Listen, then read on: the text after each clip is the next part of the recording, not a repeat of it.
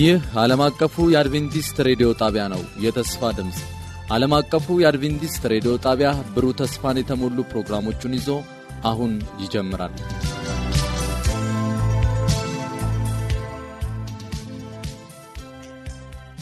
በጌታ የተወደዳችሁና የተከበራችሁ የዘወትር አድማጮቻችን እንደምን አደራችሁ። ይህ ፕሮግራም ከዓለም አቀፍ አድቬንቲስት ሬዲዮ ዘወትር ማለዳ ወደ እናንተ የሚደርስ ነው። ዛሬ በሚኖረን ቆይታ ሳምንታዊውን የመንፈስ ሰይፍ የተሰኘው ፕሮግራም ይዘንላችሁ ቀርበናል። ስለ አብሮነታችሁ ጌታ ይባርካችሁ እያል በቀጥታ ወደ መልእክቱ እንተላለፋለን። በስልክ መስመራችን 0115511199 የውስጥ መስመር 242 ወይም 243 በመደወል በመልእክት ሳጥን ቁጥራችን ደግሞ ዓለም አቀፍ አድቬንቲስት ሬዲዮ የፖስታ ሳጥን ቁጥር 145 አዲስ አበባ ብላችሁ በመጻፍ ወይም ደግሞ በ0931 670027 ላይ አጭር የጽሑፍ መልእክት በመላክ አስተያየቶቻችሁንና ጥያቄዎቻችሁን ብታደርሱን ልናስተናግዳችሁ በደስታ እንጠብቃችኋለን። ደውሉልን፣ ጻፉልን። ወደ ፕሮግራሙ እንተላለፍ። ጌታ ይባርካችሁ።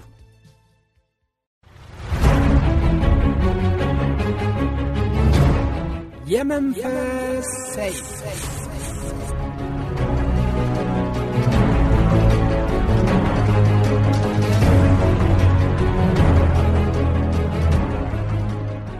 የእግዚአብሔር ቃል ሕያው ነው፣ የሚሠራ ሁለት አፍ ካለው ሰይፍ ሁሉ ይልቅ የተሳለ ነው። ነፍስንና መንፈስን ጅማትንና ቅልጥምን እስኪለይ ድረስ ይወጋል፣ የልብንም ስሜትና ሐሳብ ይመረምራል።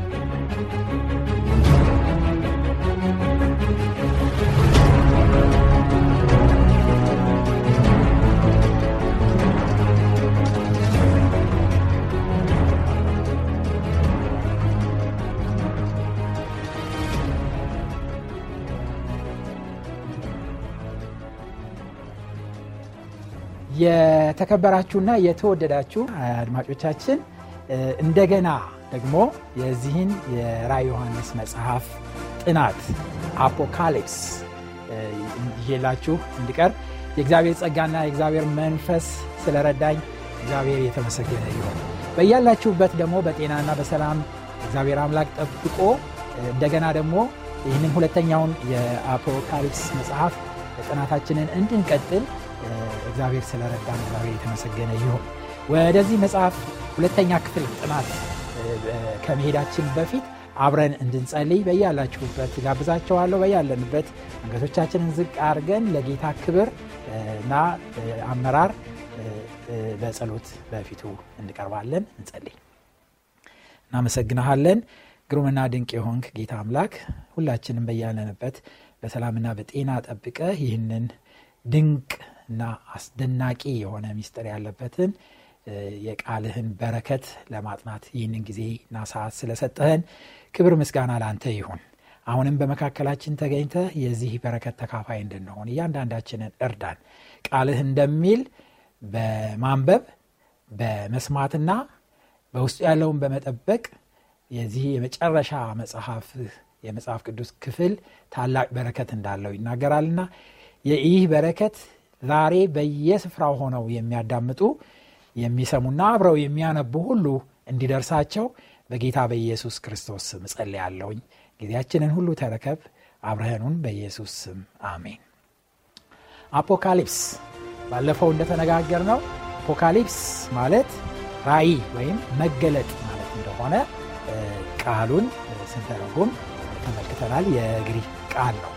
ስለዚህ ይህ ደግሞ ስያሜ ለመጨረሻው የመጽሐፍ ቅዱስ መጽሐፍ ወይም ለራእይ ዮሐንስ መጽሐፍ የተሰጠ መሆኑን አብረን ተመልክተናል። ይህ መጽሐፍ የተሰጠበትን ዋናውን ምክንያት ነው ዛሬ የምንመለከተው። ዋናው ምክንያት ምንድን ነው የሚለውን ነው የምንመለከተው። ርዕሳችንም ዘመኑ ቀርቧል ይላል። ዘመኑ ቀርቧል። ቀጥታ ሄደን ስንመለከት ዮሐንስ በፍጡም ደሴት ላይ ሆኖ ሲጽፍ የመጀመሪያ ቃል የመጀመሪያ ቃል ከመጽሐፍ ቅዱስ ከዚህ ክፍል ውስጥ የመጀመሪያ ቃሉ ይህ ነበረ። ቁጥር አንድ ምዕራፍ አንድ ቁጥር አንድ ላይ እንደዚህ ነው የሚለው።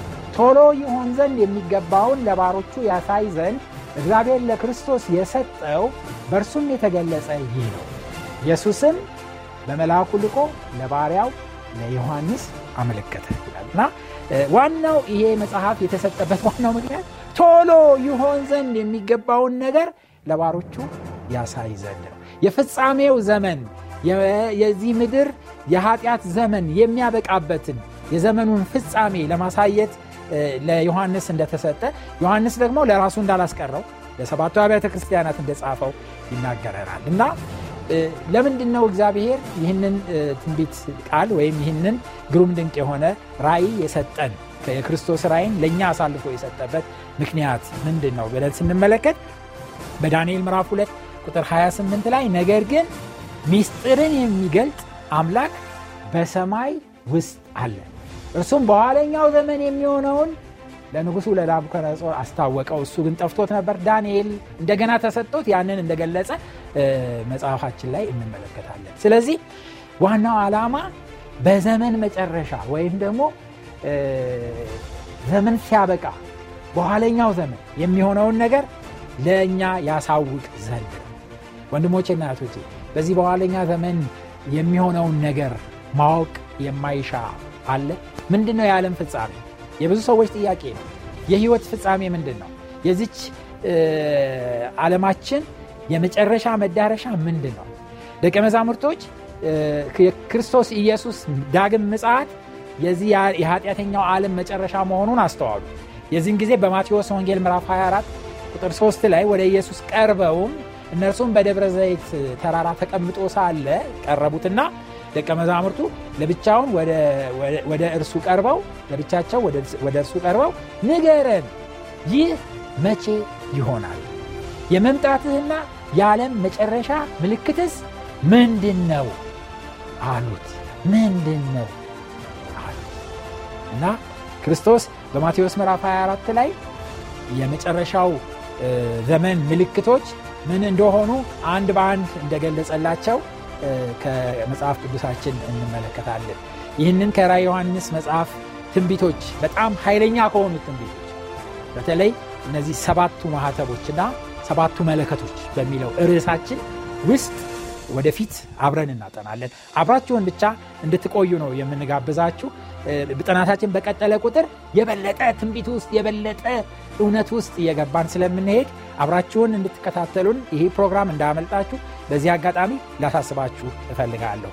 ስለዚህ ዮሐንስ አሁን ያለውንና ከዚህ በኋላ ይሆን ዘንድ ያለውን ነገር ነው የገለጸለት። በራ ዮሐንስ ምዕራፍ 1 ቁጥር 19 እንግዲህ ይህ መጽሐፍ ስናነብ ስንሰማ እንባረካለን። የኔን ድምፅ በየስፍራው ስትሰሙ ትባረካላችሁ። እንደገና ደግሞ አብራችሁኝ ስታነቡን ትባረካላችሁና ራዕይ ዮሐንስ ምዕራፍ 1 ቁጥር 19 እንደዚህ ይላል። አብረን እናንበው እንግዲህ ያየኸውን አሁንም ያለውን ከዚህም በኋላ የሆን ዘንድ ያለውን ጻፍ። Wow! ግልጥ አረገለት በቃ በራዕይ እና እንዳመልጣት ጻፍ እያንዳንዱን ጻፍ። ኤግዚቢት አድርጎ ጽፎ ለምን አስቀረው?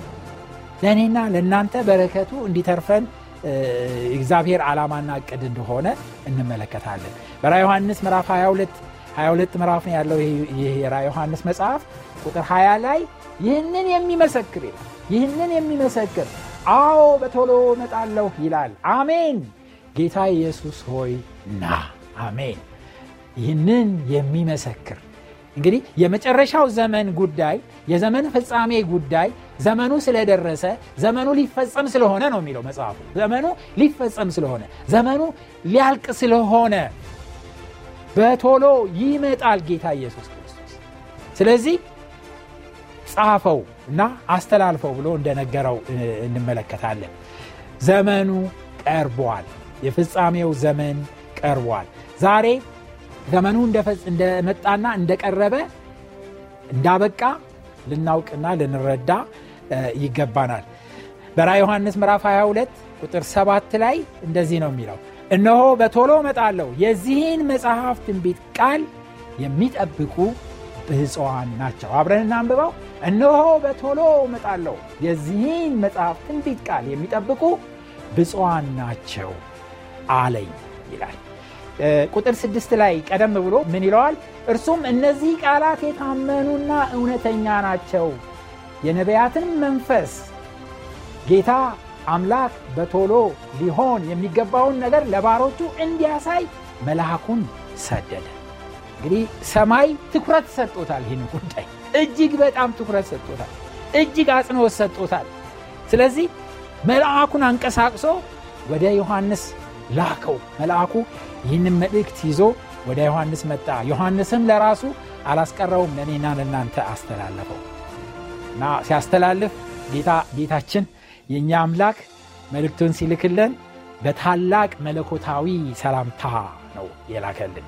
ታላቅ ሰላምታ ከታላቁ አምላክ ነው የተላከልን። ይህንን ታላቅ ሰላምታ ከታላቁ አምላክ በዚህ ግሩም ድንቅ አስደናቂ በሆነ መጽሐፍ ስናነበው በረከትን በሚሰጠው መጽሐፍ ላይ ተመዝግቦ እናያለን። በራ ዮሐንስ 1 ከቁጥር አራት እስከ አምስት ድረስ እንደዚህ ይላል።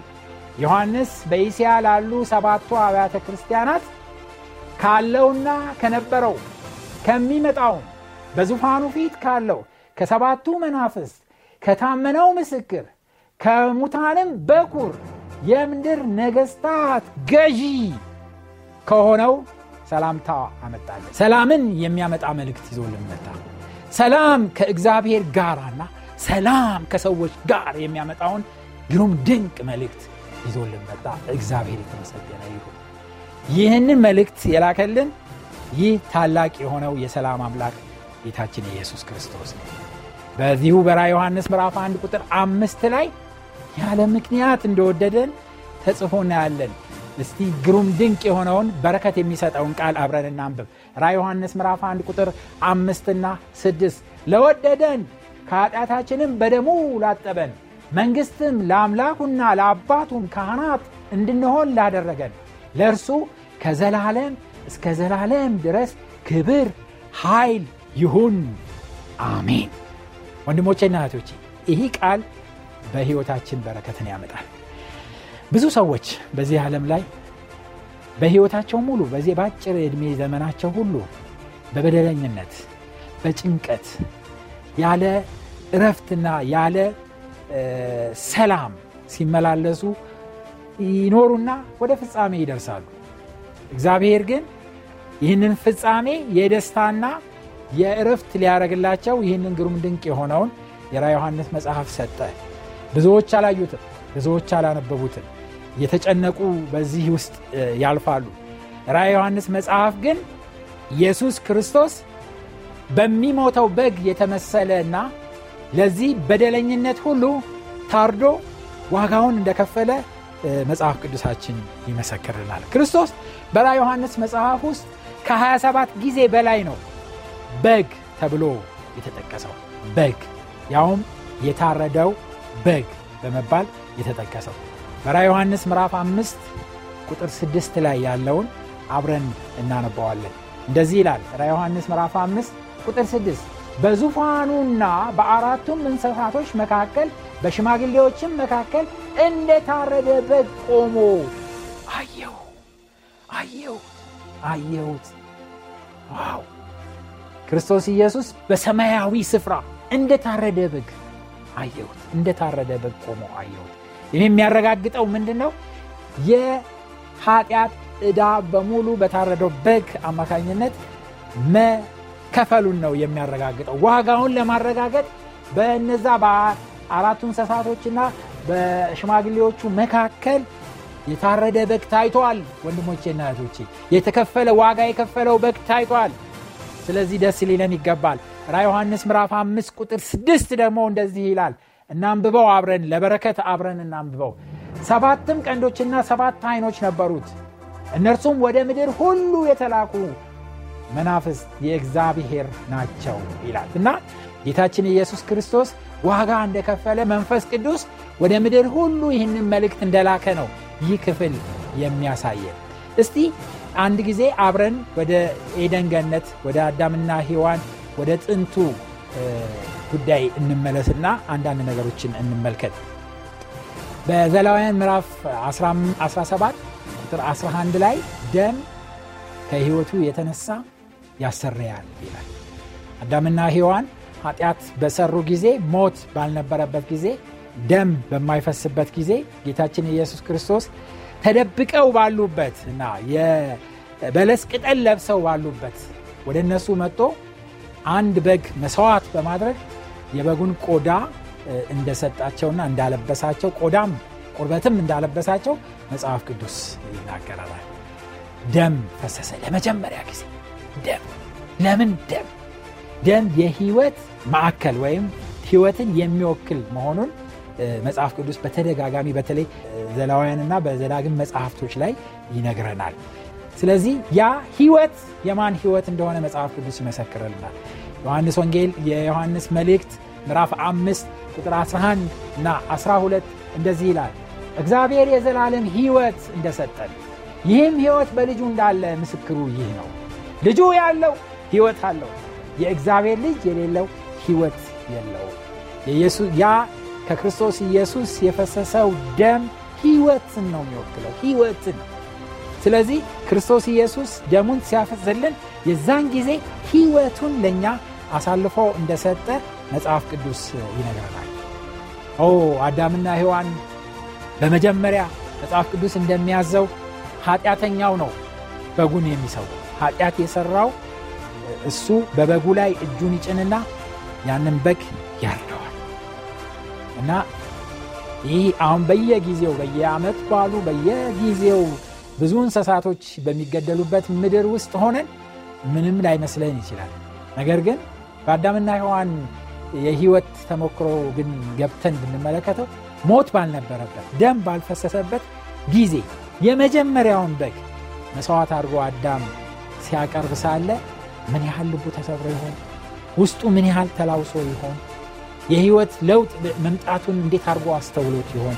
ይሄ በጣም አድርጎ የሚያስጨንቅ ነበረ።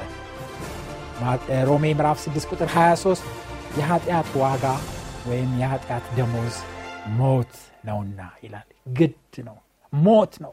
ሞት መራራ ቢሆንም አስጨናቂ ቢሆንም ሞት ነው።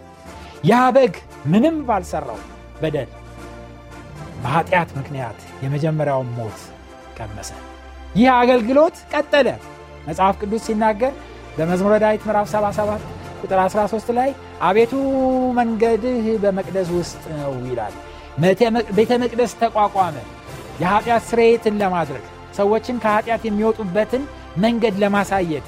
እግዚአብሔር ቤተ መቅደስን ስሩልኝ አለ በዘጻት ምዕራፍ 25 ቁጥር 8 ላይ። ቤተ መቅደስን ስሩልኝ ድንኳንን ስሩልኝ በመካከላችሁ አድር ዘንድ ብሎ እንደጠየቀ እንመለከታለን። እና ይህ የሚያሳየው ኃጢአት ስርየት እንዴት እንደሚሆን ነው። ድንኳኑ ወይም ታቦት ያለበት ቤተ መቅደስ በመካከል ይሆንና የእስራኤል ሰዎች በዙሪያው ድንኳናቸውን ተክለው ይቀመጣሉ ወይም እዛ ይሆናሉ።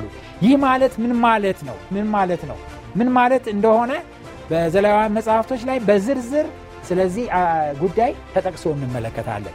በአጭሩና ግን የዮሐንስን መጽሐፍ ለማስተዋል ያህል በምናጠናበት ጊዜ ይህ ምን ማለት እንደሆነ አብረን እንመለከታለን። አንድ ኃጢአተኛ ኃጢአት በሚሰራበት ጊዜ ኃጢአቱን ለመናዘዝ ምንም ነቁጣ የሌለበት ወይም ያልቆሰለ ወይም ቀንዱ ያልተሰበረ ወይም ራዩ ላይ ቁስል የሌለበት ንጹሕ በግ መርምሮ ይዞ ወደ ቤተ መቅደስ ይዞት ይመጣል። ዋው! ያ በግ ምንም የሚያውቀው ነገር የለም። ወዴት እንደሚሄድ አያውቅም። እየተነዳ በኃጢአተኛው ወደ ቤተ መቅደስ ይገባል። ቤተ መቅደስ ግቢ ውስጥ ከገባ በኋላ እንደምትመለከቱት ኃጢአተኞች ሁሉ ኃጢአታቸውን ለመናዘዝ ሰልፍ ይዘዋል።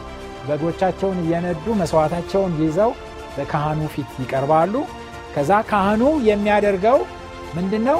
ኃጢአተኛው ሰው በዚህ በበጉ ላይ ንጹሕ በሆነው በግ ላይ ምንም ነገር በማያውቀው በግ ላይ በዋሁ በግ ላይ እጁን ጭኖ ኃጢአቱን እንዲናዘዝበት ያደርጋል።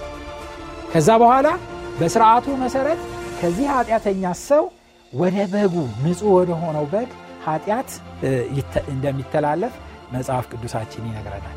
ከዛ ሰውየው በደለኛው ሰውዬ ነፃ ይሆናል። ኃጢአቱን ማን ይሸከማል? በጉ ይሸከማል።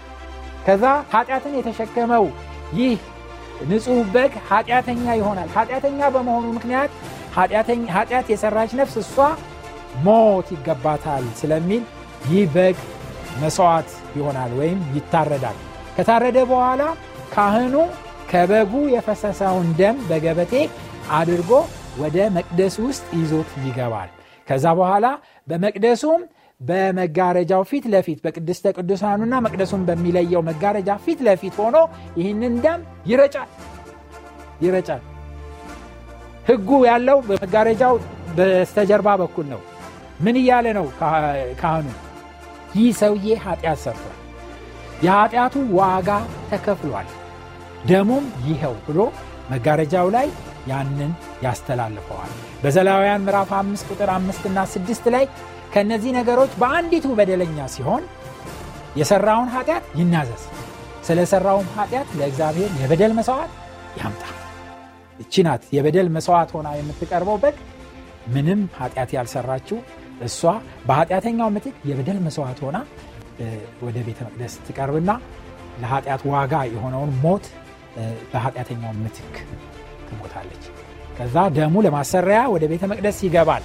መዝሙረ ዳዊት ምዕራፍ 32 ቁጥር 1 እና 2 እንደሚል ኃጢአቴን ለአንተ አሳወቅኩ፣ በደሌንም አልሸፈንኩም።